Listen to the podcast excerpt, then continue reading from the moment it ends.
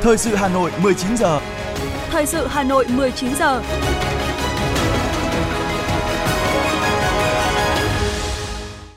Mời quý vị các bạn nghe chương trình thời sự tối nay Chủ nhật ngày 20 tháng 8. Những nội dung chính sẽ được đề cập đến trong chương trình. Gần 2.000 người dự tuyển viên chức giáo viên trường trực thuộc Sở Giáo dục và Đào tạo Hà Nội. Sôi động thị trường đồ dùng học tập. Mưa lớn úng ngập tại khu vực phía Tây, Tây Bắc Hà Nội. Điều tra vụ tử vong liên quan đến xe buýt ở quận Hoàng Mai. Trong phần tin thế giới có những tin đáng chú ý sau đây. Chính quyền quân sự Niger cảnh báo hậu quả can thiệp quân sự từ bên ngoài. Các công ty ở Nhật Bản tiếp tục giảm hình thức làm việc từ xa. Sau đây là nội dung chi tiết sẽ có trong chương trình. Thưa quý vị và các bạn, lần đầu tiên sau 4 năm, Sở Giáo dục và Đào tạo Hà Nội lại tổ chức tuyển dụng viên chức làm việc tại các cơ sở giáo dục công lập trực thuộc. Kỳ thi năm nay đã thu hút gần 2.000 thí sinh tham dự. Trong vòng thi đầu tiên hôm nay, các thí sinh dự thi trắc nghiệm 3 nội dung bao gồm kiến thức chung, ngoại ngữ và tin học. Dự kiến ngày 25 tháng 8 sẽ có thông báo kết quả thi vòng 1. Năm 2023, tổng chỉ tiêu viên chức làm việc tại các cơ sở giáo dục công lập trực thuộc Sở Giáo dục và Đào tạo Hà Nội là 608 người, bao gồm 536 chỉ tiêu viên chức giáo viên và 72 viên chức nhân viên. Toàn bộ kế hoạch tổ chức tuyển dụng, mốc thời gian triển khai, từng phần việc cũng như những hướng dẫn, quy định liên quan đến thí sinh đều đã được công bố công khai. Trước đó, đã có 30 thí sinh đủ điều kiện xét tuyển theo quy định tại Nghị định số 140 của Chính phủ về chính sách thu hút, tạo nguồn cán bộ từ sinh viên tốt nghiệp xuất sắc, cán bộ khoa học trẻ. Hà Nội hiện thiếu khoảng 10.000 giáo viên. Ngoài tuyển dụng 608 chỉ tiêu viên chức, Hội đồng Nhân dân thành phố đã thông qua nghị quyết ký hợp đồng với 3.112 giáo viên mầm non, tiểu học và trung học cơ sở. Các quận, huyện, thị xã cũng tuyển dụng giáo viên theo chỉ tiêu được giao, đảm bảo có khoảng 6.000 giáo viên bổ sung cho năm học tới. Ngày hôm nay tại Hà Nội diễn ra vòng chung kết toàn quốc bảng đội tuyển, tổng kết và trao giải hội thi Olympic toàn quốc các môn khoa học Mác Lênin và tư tưởng Hồ Chí Minh, ánh sáng soi đường lần thứ 5 năm 2023. Hội thi do Trung ương Đoàn phối hợp với Ban Tuyên giáo Trung ương, Học viện Chính trị Quốc gia Hồ Chí Minh, Bộ Giáo dục và Đào tạo, Bộ Lao động Thương binh và Xã hội, Nhà xuất bản Chính trị Quốc gia Sự thật tổ chức. Với phần thể hiện xuất sắc, giải nhất đã thuộc về đội tuyển Ban Thanh niên Quân đội, giải nhì thuộc về đội tuyển Thành đoàn Thành phố Hồ Chí Minh, đội tuyển Ban Thanh niên Công an Nhân dân đoạt giải 3 và giải khuyến khích thuộc về đội tuyển Thành đoàn Hà Nội. Đội tuyển giành chiến thắng nhận được phần thưởng trị giá 20 triệu đồng. Đặc biệt, các thành viên được chọn tham gia hành trình tuổi trẻ vì biển đảo quê hương tại huyện đảo Trường Sa năm 2024. Trước đó, thí sinh Nguyễn Thị Huyền Trang, Học viện Khoa học Quân sự đã xuất sắc đạt ngôi vị quán quân bảng cá nhân của hội thi. Ngày hôm nay, Ủy ban Nhân dân huyện Thanh Trì khai mạc cuộc thi trực tuyến tìm hiểu công tác cải cách hành chính năm 2023. Ngày sau lễ phát động, đã có 32 thí sinh đến từ 16 xã, thị trấn, mỗi đơn vị 2 thí sinh là trưởng bộ phận một cửa và công chức phụ trách mảng cải cách hành chính tham gia. Các thí sinh thi 2 phần, trắc nghiệm 30 câu và tự luận viết về sáng kiến, kinh nghiệm cải cách hành chính của cơ quan, đơn vị. Từ nay đến ngày 19 tháng 9, huyện tiếp tục tổ chức cuộc thi này đối với cán bộ, công nhân viên chức trong toàn huyện.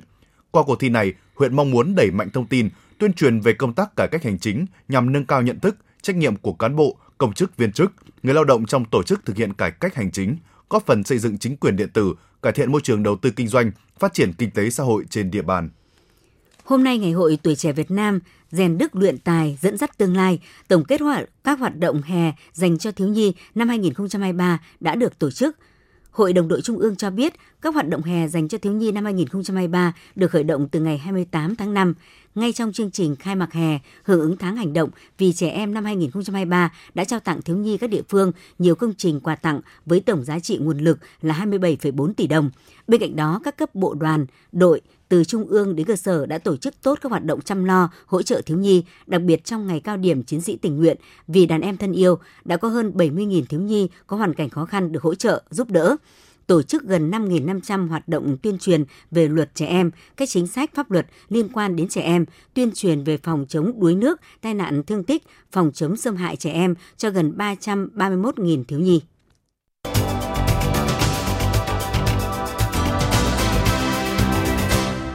Thưa quý vị và các bạn, giải phóng mặt bằng là khâu đầu tiên, cũng là trọng điểm trong triển khai các dự án nói chung. Đối với dự án đường vành đai 4, vùng thủ đô Hà Nội, công tác giải phóng mặt bằng lại càng đặc biệt quan trọng và khó khăn bởi diện tích đất cần thu hồi lên đến hàng trăm hectare, gồm cả đất công nghiệp, đất nông nghiệp, đất ở, đất giao thông, trường học, nghĩa trang và hàng nghìn hộ dân bị ảnh hưởng.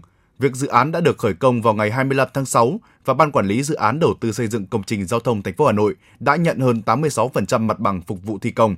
Kết quả này mang đậm dấu ấn của các cấp ủy Đảng và người đứng đầu cấp ủy từ thành phố xuống đến cơ sở. Dự án đường vành đai 4 vùng thủ đô Hà Nội đoạn qua huyện Mê Linh có chiều dài 11,2 km. Trong đó, riêng tại xã Văn Khê có chiều dài gần 5 km. Lúc đầu khi nhận được thông tin phải di rời, tái định cư ở nơi khác, nhiều hộ dân tâm tư bởi đã gắn bó sinh sống nhiều đời ở khu vực này. Tuy nhiên, với tinh thần gần dân, sát dân, các đồng chí thường trực Đảng ủy xã thường xuyên xuống cơ sở lắng nghe, tiếp thu ý kiến kiến nghị đề xuất của nhân dân. Tuy nhiên, sau khi được lãnh đạo huyện xã về gặp gỡ tuyên truyền, cùng với sự gương mẫu của đội ngũ cán bộ đảng viên nên người dân cơ bản đồng thuận. Bên cạnh đó, huyện bố trí khu tái định cư ở vị trí đẹp cũng giúp cho người dân tin tưởng. Ông Nguyễn Văn Thanh, bí thư thôn Khê Ngoại 2, xã Văn Khê và ông Đặng Văn Cường, bí thư Đảng ủy xã Văn Khê, huyện Mê Linh nói: các cấp lãnh đạo của cấp trên về như vậy là tuyên truyền và không bao thông qua cái chủ trương ấy thì nói chung là nhân dân cũng đã ổn định dần dần và đến giờ là phải nói là cũng rất là quan tâm và cũng là ủng hộ tuyệt đối. Thì hiện tại giờ thì về mặt thuận lợi thì thứ nhất là về tinh thần bà con là ủng hộ 100% về cái việc triển khai dự án. Cái thứ hai nữa là đa số các hộ dân mà có hồ sơ giấy tờ đầy đủ về các cái thửa ruộng, các cái đất ở thì khi mà đầy đủ giấy tờ thì đều là đồng thuận.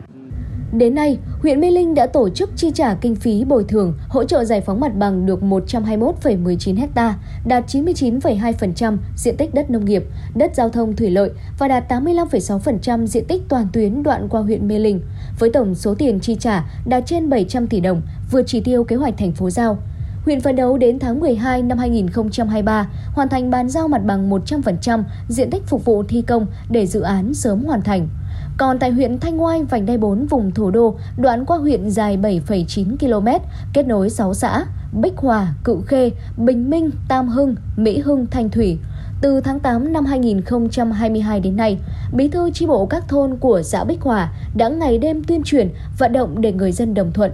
Bên cạnh đó, Đảng ủy, Ủy ban nhân dân xã thường xuyên gặp gỡ các đảng viên cao niên, người cao tuổi, người có uy tín ở chi bộ, khu dân cư, nhất là các nguyên cán bộ công an, quân đội, nguyên lãnh đạo xã đã nghỉ hưu để lắng nghe, tìm hiểu, nắm bắt tâm tư nguyện vọng của cán bộ, đảng viên và nhân dân, đồng thời tranh thủ ý kiến tâm huyết trong quá trình triển khai thực hiện dự án. Ông Nguyễn Văn Hoan, bí thư chi bộ 3 và ông Nguyễn Văn Huy, bí thư Đảng ủy xã Bích Hòa, huyện Thanh Oai nói: chi bộ thì cũng có triển khai. Trước tiên là hàng ngũ đảng viên rồi cán bộ quần chúng thông suốt, xong rồi đến tuyên truyền đến mọi người dân và tuyên truyền đến hộ gia đình người ta có ruộng. Thế bởi vậy nên là trong cái việc tuyên truyền sâu rộng của mọi người đều đồng tình và nhất trí, và cuối cùng thì về tuyên truyền đến các hộ dân qua nhiều những cái cuộc tuyên truyền sâu rộng. Và cuối cùng người ta cũng đồng thuận và nhất trí. Đối với những cái hộ còn tranh chấp thì chúng tôi sẽ tiếp tục là chỉ đạo bộ phận tuyên truyền sẽ đến tận nhà tuyên truyền bằng mọi hình thức để các gia đình có cái sự đồng thuận cao. Cái thứ hai nữa là đối với cái diện tích đất cá lẻ hiện nay thì còn chưa xác định được mốc giới thì chúng tôi sẽ tiến hành là hoàn thiện cái bản đồ chung thế và cho niêm yết công khai ở tại các nhà văn hóa thôn, tại trụ sở Ủy ban nhân dân xã để cho nhân dân nắm được và xác định cái diện tích của từng gia đình trong cái phần diện tích đất cá lẻ. Thành phố Hà Nội đang cho thấy sự quyết tâm trong việc khai thác thực hiện dự án vành đai 4 vùng thủ đô. Tuyến đường được xem là vành đai kết nối mọi vành đai, tiền đề quan trọng cho sự phát triển đồng đều, toàn diện và bền vững của thủ đô. Bởi nó sẽ tạo nên không gian phát triển mới cho Hà Nội và các tỉnh trong vùng thủ đô, đặc biệt còn được gọi là lối thoát cho ùn tắc giao thông của Hà Nội. Chính vì vậy mà Bí thư Thành ủy Hà Nội nhiều lần nhấn mạnh yêu cầu cần sự vào cuộc chủ động, trách nhiệm của cả hệ thống chính trị trong việc triển khai dự án. Dự án đường vành đai 4 vùng thủ đô được đánh giá là một trong những tuyến đường quan trọng đối với sự phát triển của Hà Nội cũng như vùng thủ đô, vùng đồng bằng sông Hồng, hướng đến sự phát triển cho tương lai. Cán bộ và nhân dân thủ đô tin tưởng tuyến đường có ý nghĩa chiến lược này sớm được triển khai, về đích đúng hẹn.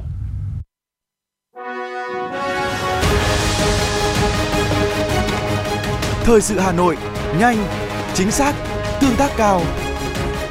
Thời sự Hà Nội, nhanh, chính xác, tương tác cao.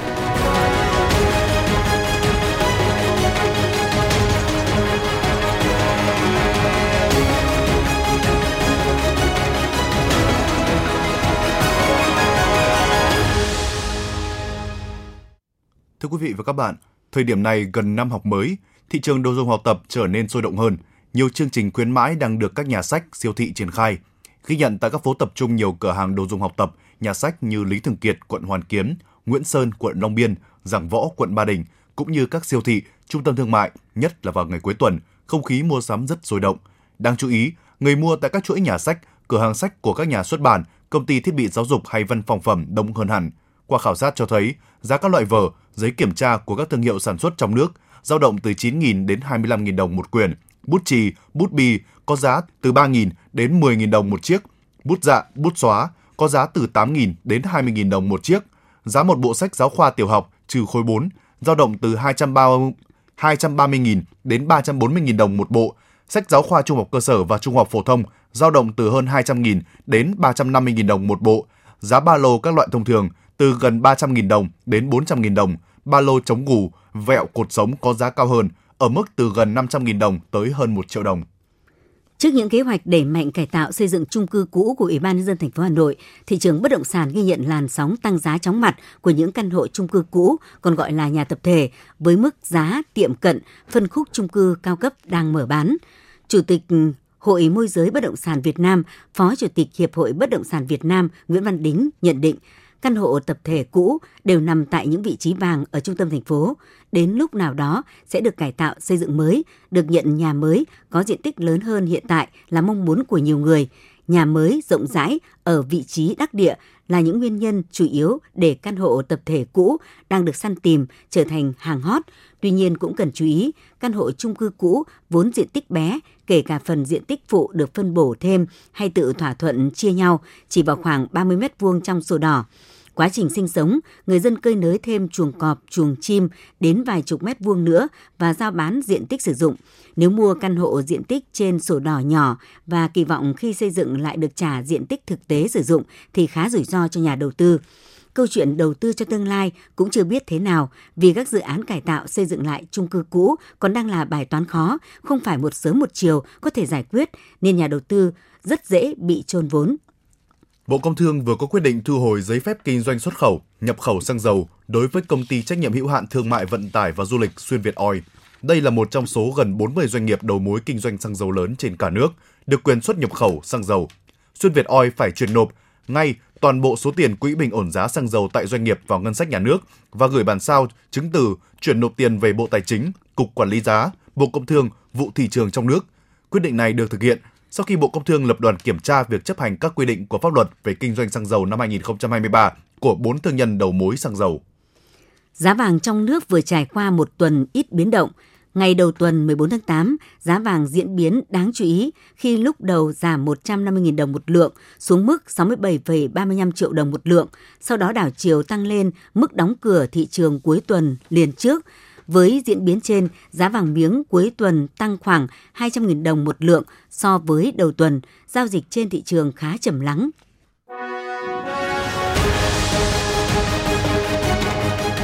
FM90 cập nhật trên mọi cung đường. FM90 cập nhật trên mọi cung đường.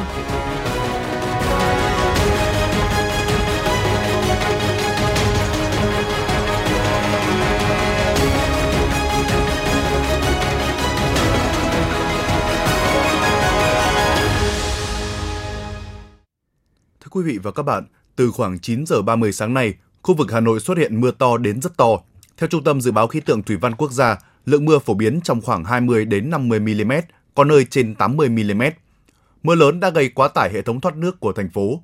Trên địa bàn nội đô đã xuất hiện một số điểm úng ngập, ứ đọng nước các đường phố Trần Bình, Phan Văn Trường, Hoa Bằng, Bùi Xương Trạch, Nguyễn Trãi, Thụy Khuê, khu vực chân cầu Nhật Tân, khu đô thị Resco.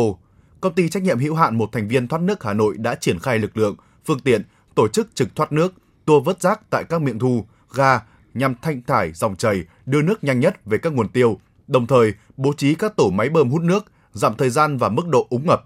Đơn vị cũng đã cho mở các cửa phai của các hồ điều hòa, vận hành hợp lý các trạm bơm Yên Sở, Đồng Bông 1, Đồng Bông 2, Cổ Nhuế để hạ mực nước trên hệ thống. Dự báo của Trung tâm Dự báo Khí tượng Thủy văn Quốc gia ngày mai, Hà Nội vẫn có khả năng xảy ra mưa lớn. Các lực lượng, phương tiện của công ty vẫn thực hiện ứng trực theo phương án được duyệt, tập trung vệ sinh, thanh thải, bảo đảm thông thoáng dòng chảy, vận hành các cửa phai, trạm bơm nhằm hạ mực nước trên toàn bộ hệ thống, sẵn sàng đón các trận mưa tiếp theo. Cục Y tế Dự phòng, Viện Vệ sinh Dịch tế Trung ương phối hợp với Bệnh viện Bệnh truyền nhiễm Trung ương đã có buổi làm việc với Sở Y tế Hà Nội và Trung tâm Kiểm soát Bệnh tật Hà Nội về công tác phòng chống sốt xuất huyết. Phát biểu chỉ đạo tại buổi làm việc, Phó Giáo sư Tiến sĩ Trần Như Dương, Phó Viện trưởng Viện Vệ sinh Dịch tễ Trung ương ghi nhận những kết quả mà ngành y tế Hà Nội đã đạt được trong công tác phòng chống dịch sốt xuất huyết thời gian qua.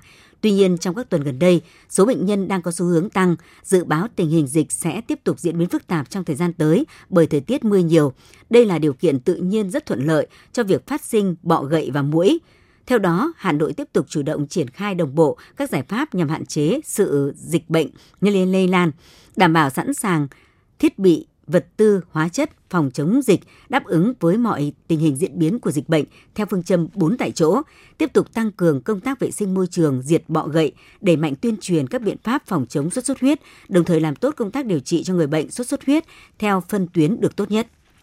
Tình trạng mạo danh bác sĩ, bệnh viện để quảng cáo, bán thuốc, thực phẩm chức năng hay các dịch vụ y tế không phải là chuyện mới, nhưng điều đáng nói là nó liên tục tái diễn và mức độ thì ngày càng đáng báo động, dù đã có những nạn nhân tiền mất, tật mang.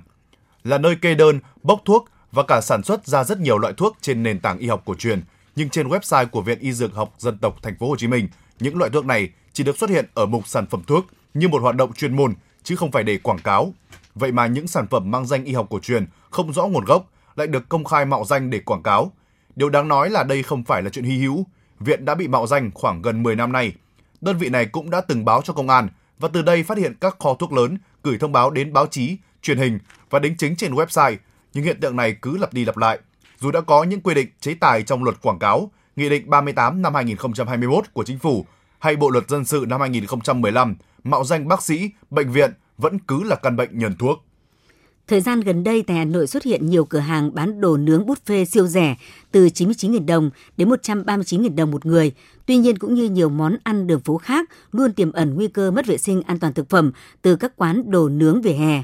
Các món nướng ăn thì ngon, giàu đạm nên được nhiều người ưa thích. Tuy nhiên khi thịt nướng ở nhiệt độ cao, các chất đạm sẽ khó tiêu hơn, dẫn đến đầy bụng, có cảm giác ậm ạch sau khi ăn. Để hạn chế những chất độc hại của thịt nướng thì cần phải có kỹ thuật nướng tốt. Mọi người chỉ nướng các món thịt trên than hồng khi đã hết khói. Nướng thịt nhanh ở nhiệt độ vừa phải, không nên nướng ở nhiệt độ quá cao. Khi ăn thịt nướng, nên ăn kèm với các loại rau xanh để tăng cường các chất chống oxy hóa. Không ăn phần thịt nướng bị cháy hoặc nướng quá khô. Phó giáo sư, bác sĩ Nguyễn Thị Lâm, nguyên Phó Viện trưởng Viện Dinh dưỡng Quốc gia khuyến cáo đồ nướng là món ăn rất ngon miệng nhưng tối đa chỉ nên ăn một lần một tuần với số lượng vừa phải, khoảng 100 gram thịt một lần. Những người có tiền sử đau dạ dày thì không nên ăn thịt nướng để tránh bị khó tiêu. Người già cũng như người có vấn đề về tim mạch, mỡ máu cao, tăng huyết áp cũng cần hạn chế ăn đồ nướng. Hôm nay, Phòng Cảnh sát Giao thông Công an thành phố Hà Nội thông tin đang phối hợp với Công an quận Hoàng Mai điều tra vụ một người phụ nữ tử vong trên đường Tam Trinh, phường Mai Động, quận Hoàng Mai liên quan đến xe buýt. Theo đó, chiều hôm qua, xe buýt chưa rõ biển kiểm soát do tài xế LMT sinh năm 1968 ở quận Đống Đa, Hà Nội điều khiển di chuyển hướng cầu Mai Động đi cầu Đền Lừ. Khi tới bến xe khu vực đường Tam Trinh, bà NTL sinh năm 1956 ở quận Hai Bà Trưng, Hà Nội bước xuống xe vấp ngã dưới lòng đường. Ngay sau khi vụ việc xảy ra, đội cảnh sát giao thông số 14 Phòng Cảnh sát Giao thông đã tới hiện trường, phối hợp Công an quận Hoàng Mai đưa nạn nhân đi cấp cứu và làm rõ vụ tai nạn. Khoảng 22 giờ cùng ngày, bà L đã tử vong tại bệnh viện. Qua xác minh ban đầu từ các nhân chứng, trong lúc bà L bước xuống, cánh cửa xe buýt đóng nhanh, chân bị vướng vào cánh cửa khiến cho bà L vấp ngã.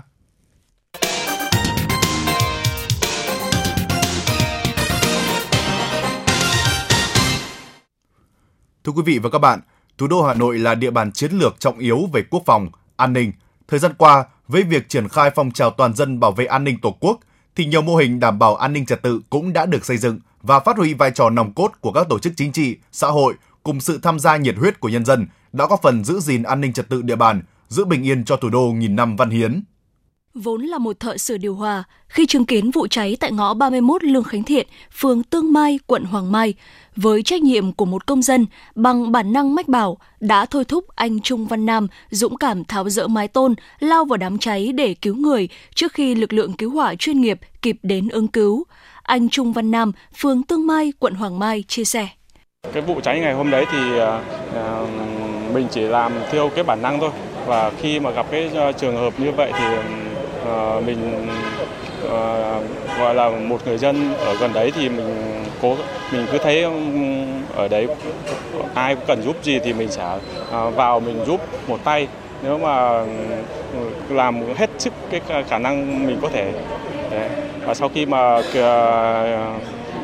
cứu được một đứa gái ra thì mình cảm thấy nó rất là hạnh phúc và vui. Nhận thức rõ vai trò của nhân dân, Ban chỉ đạo 138 cũng đã phát động phong trào toàn dân tham gia bảo vệ an ninh Tổ quốc, từ đó đã có nhiều sáng kiến để phát huy tính tự giác, nâng cao hiệu quả các phong trào giữ gìn an ninh trật tự tại địa phương. Chị Đặng Thị Thanh Bình, Bí thư Đảng ủy phường Mai Động, quận Hoàng Mai tâm sự. Tuy nhiên, tại đây thì cũng có một số đối tượng lợi dụng tình hình đó để kích động nhân dân, lôi kéo bà con nhân dân. Thế nhưng tuy nhiên, được cái sự chỉ đạo sát sao và khi hệ thống chính trị đã được thành lập và vào cuộc thì những công tác tuyên truyền chính thống được phổ biến tới cư dân ở đây, và người dân bắt đầu dần dần tin, hiểu và xóa bỏ những cái trang nhóm do các đối tượng kích động lập lên, và bà con cũng ủng hộ bằng việc cung cấp những thông tin tố giác những cái đối tượng cầm đầu ở đây. Và chúng tôi thông qua các kênh tố giác của nhân dân, thông qua sự đoàn kết ủng hộ của nhân dân ở đây, chúng tôi cũng đã dần dần giải quyết được các vụ phức tạp. Hiện nay trên địa bàn thành phố có gần 600 mô hình phong trào toàn dân bảo vệ an ninh Tổ quốc, nhiều mô hình mới phát huy hiệu quả việc bảo đảm an ninh trật tự như mô hình camera an ninh vì môi trường mạng xã hội bình yên, cổng trường an toàn văn minh, dân vận khéo, sổ tay phòng chống tội phạm và chuyên đề vận động toàn dân tham gia đảm bảo an ninh trật tự tại các khu chung cư. Nhiều địa phương đơn vị tập trung xây dựng, củng cố phong trào ở các địa bàn trọng điểm, chiến lược, phức tạp về an ninh trật tự vùng đồng bào dân tộc, tôn giáo trong cơ quan doanh nghiệp, cơ sở giáo dục, đổi mới hình thức, biện pháp xây dựng phong trào phù hợp với tình hình. Từ phong trào toàn dân bảo vệ an ninh Tổ quốc phát triển sâu rộng, đã xuất hiện ngày càng nhiều gương điển hình tiên tiến được các cấp, các ngành và nhân dân ghi nhận. Trong 3 năm qua, đã có 122 tập thể, 11 cá nhân được tặng bằng khen của Bộ trưởng Bộ Công an, trên 1.700 cá nhân được Bộ Công an tặng kỷ niệm chương, 57 đơn vị được Chủ tịch Ủy ban Nhân dân thành phố tặng cờ thi đua xuất sắc trong phong trào thi đua, 264 tập thể, 57 cá nhân được Ủy ban Nhân dân thành phố tặng bằng khen, trên 2.200 tập thể, 7.500 cá nhân được Giám đốc Công an thành phố tặng giấy khen về thành tích trong phong trào toàn dân bảo vệ an ninh Tổ quốc. Ông Trần Sĩ Thanh, Chủ tịch Ủy ban Nhân dân thành phố Hà Nội đánh giá. Chúng ta làm tốt cái phong trào bảo vệ an ninh trật tự xã hội thì người dân khi mà đã tin tưởng vào cuộc sống bình yên rồi thì chắc chắn là người dân sẽ tự bỏ cái chuồng cọp. Và khi không còn chuồng cọp nữa thì khi có sự cố xảy ra thì chắc chắn là không bao giờ có cái tai nạn thương tâm mà như chúng ta chứng kiến. Với tất cả kết quả đó thì thay mặt cho Thành ủy, Hội đồng nhân dân, Ủy ban nhân dân và Ủy ban Mặt trận Tổ quốc thành phố xin gửi lời cảm ơn sâu sắc tới các tầng lớp nhân dân của thủ đô, các đoàn thể chính trị xã hội, rồi các lực lượng đã vào cuộc chung tay chúng ta vì một thủ đô hòa bình, thủ đô đáng sống như chúng ta đang phấn đấu. Cũng tại Ngày hội Toàn dân bảo vệ an ninh Tổ quốc được tổ chức nhân dịp kỷ niệm 87 năm Ngày truyền thống lực lượng Công an Nhân dân, Công an thành phố Hà Nội cũng đã tuyên dương 40 tấm gương điển hình tiên tiến trong phong trào bảo vệ an ninh Tổ quốc, từ đó góp phần lan tỏa động viên kịp thời các tấm gương nhiệt huyết và cách làm hay sáng tạo hiệu quả để giữ gìn an ninh trật tự địa phương, từ đó tạo điều kiện để thúc đẩy các hoạt động kinh tế xã hội phát triển.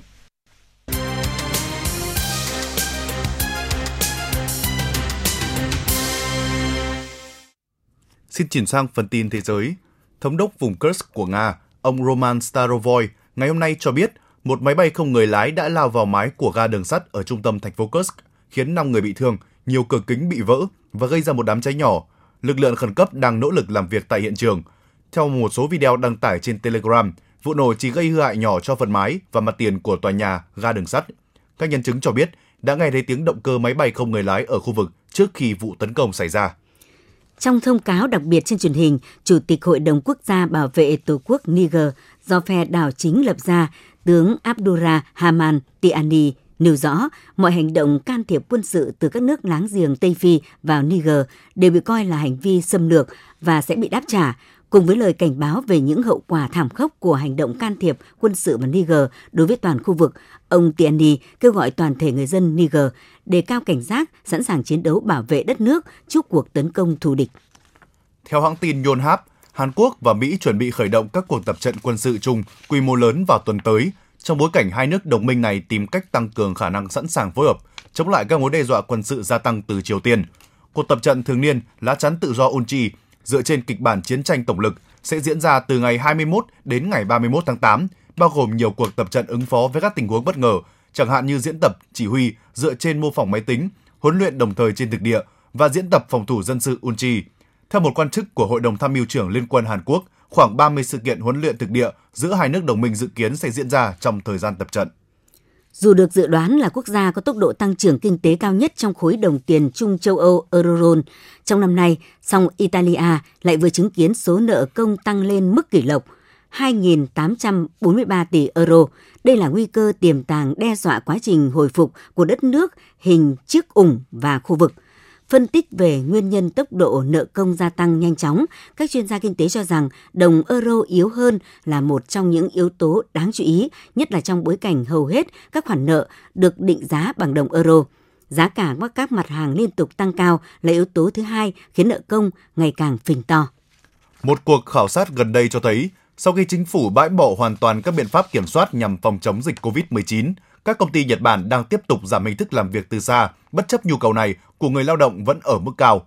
Các chuyên gia về thị trường lao động đã chỉ ra nhiều lý do khiến hình thức làm việc từ xa ở Nhật Bản còn hạn chế, bao gồm những lo ngại dai dẳng về việc thiếu giao tiếp trực tiếp, văn hóa làm việc cứng nhắc, về sự phân cấp cũng như quá trình chuyển đổi kỹ thuật số chậm hơn.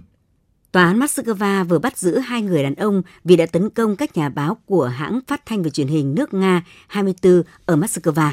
Theo điều tra, ngày 17 tháng 8, đoàn làm phim chương trình Vestiduty Petasman của kênh truyền hình nước Nga 24 đã tiến hành hoạt động nghề nghiệp theo sự phân công của ban biên tập, cụ thể là quay phóng sự với chủ đề hàng xóm chuyên nghiệp tại một trong những căn hộ nằm trên đường Kamimovskaya. Tuy nhiên, 2 người đàn ông ở khu căn hộ đã ngăn cản các nhà báo hoạt động nghiệp vụ hợp pháp của họ và còn dùng vũ lực đối với các nhân viên của hãng truyền hình.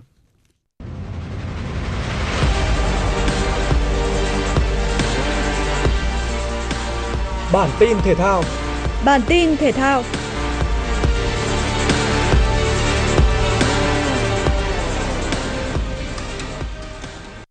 Sài Gòn Heat tiếp câu lạc bộ đến từ thủ đô Hà Nội, Thăng Long Warriors trong trận lượt về giai đoạn 2 giải bóng rổ chuyên nghiệp Việt Nam VBA 2023. Các cầu thủ chủ nhà nhập cuộc đầy mạnh mẽ với những pha ném rổ chính xác. Đội đương kim vô địch dẫn trước 25-15 sau hiệp 1 và 53-32 sau hiệp 2. Ở hai hiệp cuối, thế trận cân bằng hơn. Thăng Long Warriors đã rất cố gắng, song cách biệt lớn ở đầu trận đã khiến đội khách chấp nhận thất bại với tỷ số 70-90.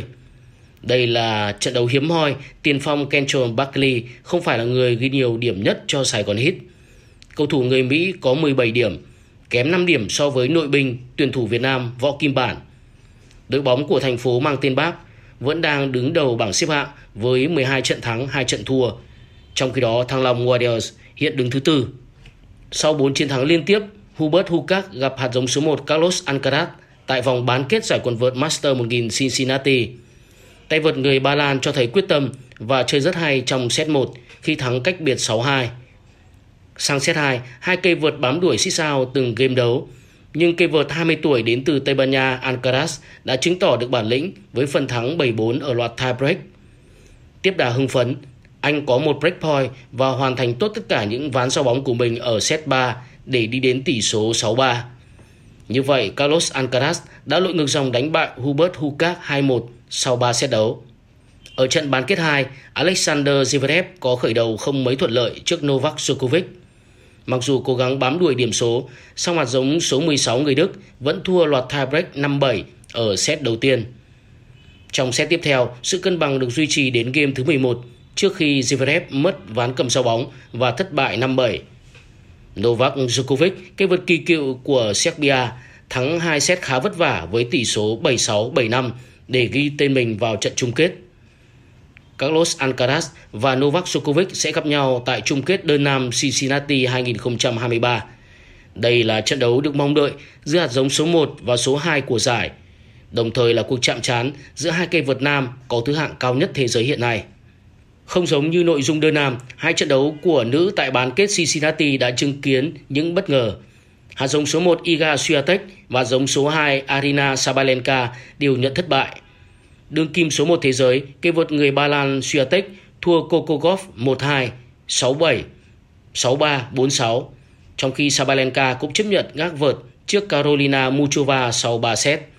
Như vậy, trận chung kết đơn nữ sẽ là màn so tài giữa cây vợt sinh năm 2004 người Mỹ Coco Gauff và Carolina Muchova, cây vợt 27 tuổi mang quốc tịch Cộng hòa Séc.